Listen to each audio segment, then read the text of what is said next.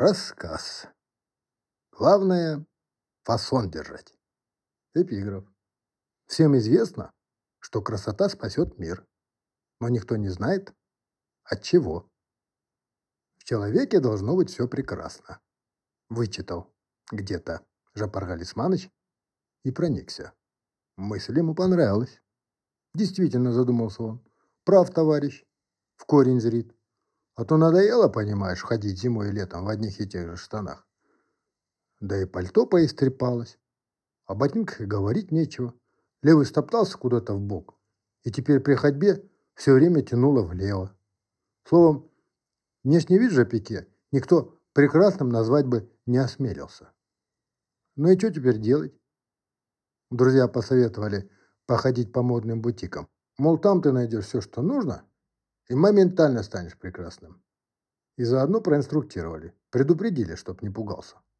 И правильно сделали. Как известно, наш человек ходит в бутике, как в музее, поглазеть. Там его встречают улыбчивые музейные работники, перед которыми невольно испытываешь робость. Оно и понятно, они же там целыми днями находятся в окружении всего этого шикардоса, и потому привыкли. А ты только решился, и пульс у тебя уже на входе при виде охранника, одетого, как ты когда-то на свою свадьбу, начинает пошаливать. Тут важно не выказать удивления, не выдать беспокойства. Важно сохранять самообладание, мимоходом поглядывая на цены. А лучше и вовсе на них не глядеть, чтобы не портить себе пищеварение. И надо, чтобы ни один мускул не дрогнул при виде сумочки за 5 миллионов, пусть в ней поместится от силы картошки 2. Надо натянуть о себе такое лицо, будто ты от всего этого устал, утомился. Причем давно. Что выдалось, мол, минутка, вот и заскочил глянуть, что там в мире делается, о чем там Боленсиага думает, что замышляет собака. А помяв в руке куртку из кожи какого-нибудь тропического животного, улыбнуться кривой улыбкой и бросить как бы невзначай. Такая у меня уже есть. Я в Милане брал. И с видом знатока пройти дальше. Главное, не задавать лишних вопросов, а то начнется. Не дай бог обронить, что ищешь пиджак. Все. Они тут же встрепенутся, подскочат и умчатся в закрома свои и притащат оттуда кручу разного шматья и свалят всю эту гору перед тобой. И ты должен будешь все это разбирать, разглаживать, щупать, нюхать. А они будут на перегонке рассказывать о происхождении каждой вещи. И окажется, что у каждой такой вещи есть свой родитель, своя родословная и своя биография, которая заставит тебя краснеть за свою. А они начнут прямо на тебе все это мерить.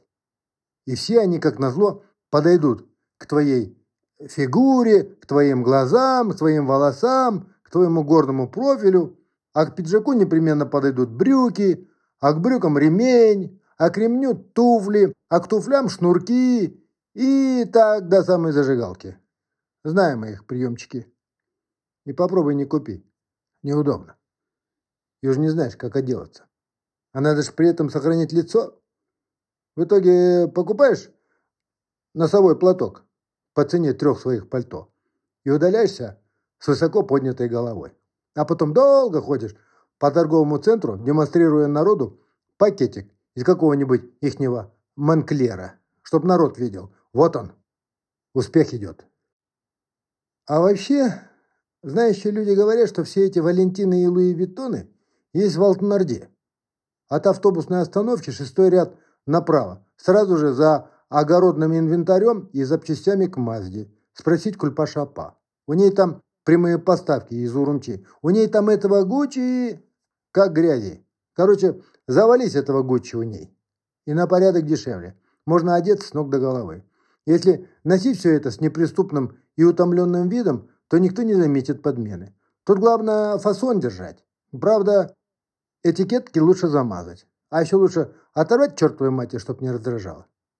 А чуть левее от Кульпашапа Алекс сидит. У него родня в Гуанчжоу. Они ему сумки поставляют, любые, и аксессуары. Часы там, роликсы, кольца, браслеты, цацки всякие разные, фенди, эти, версачи, и торг всегда уместен. Так что, ежели решил стать, как Антон Павлович советовал, то непременно в Алтнорду, Кульпашапа и Калику. Они все сделают.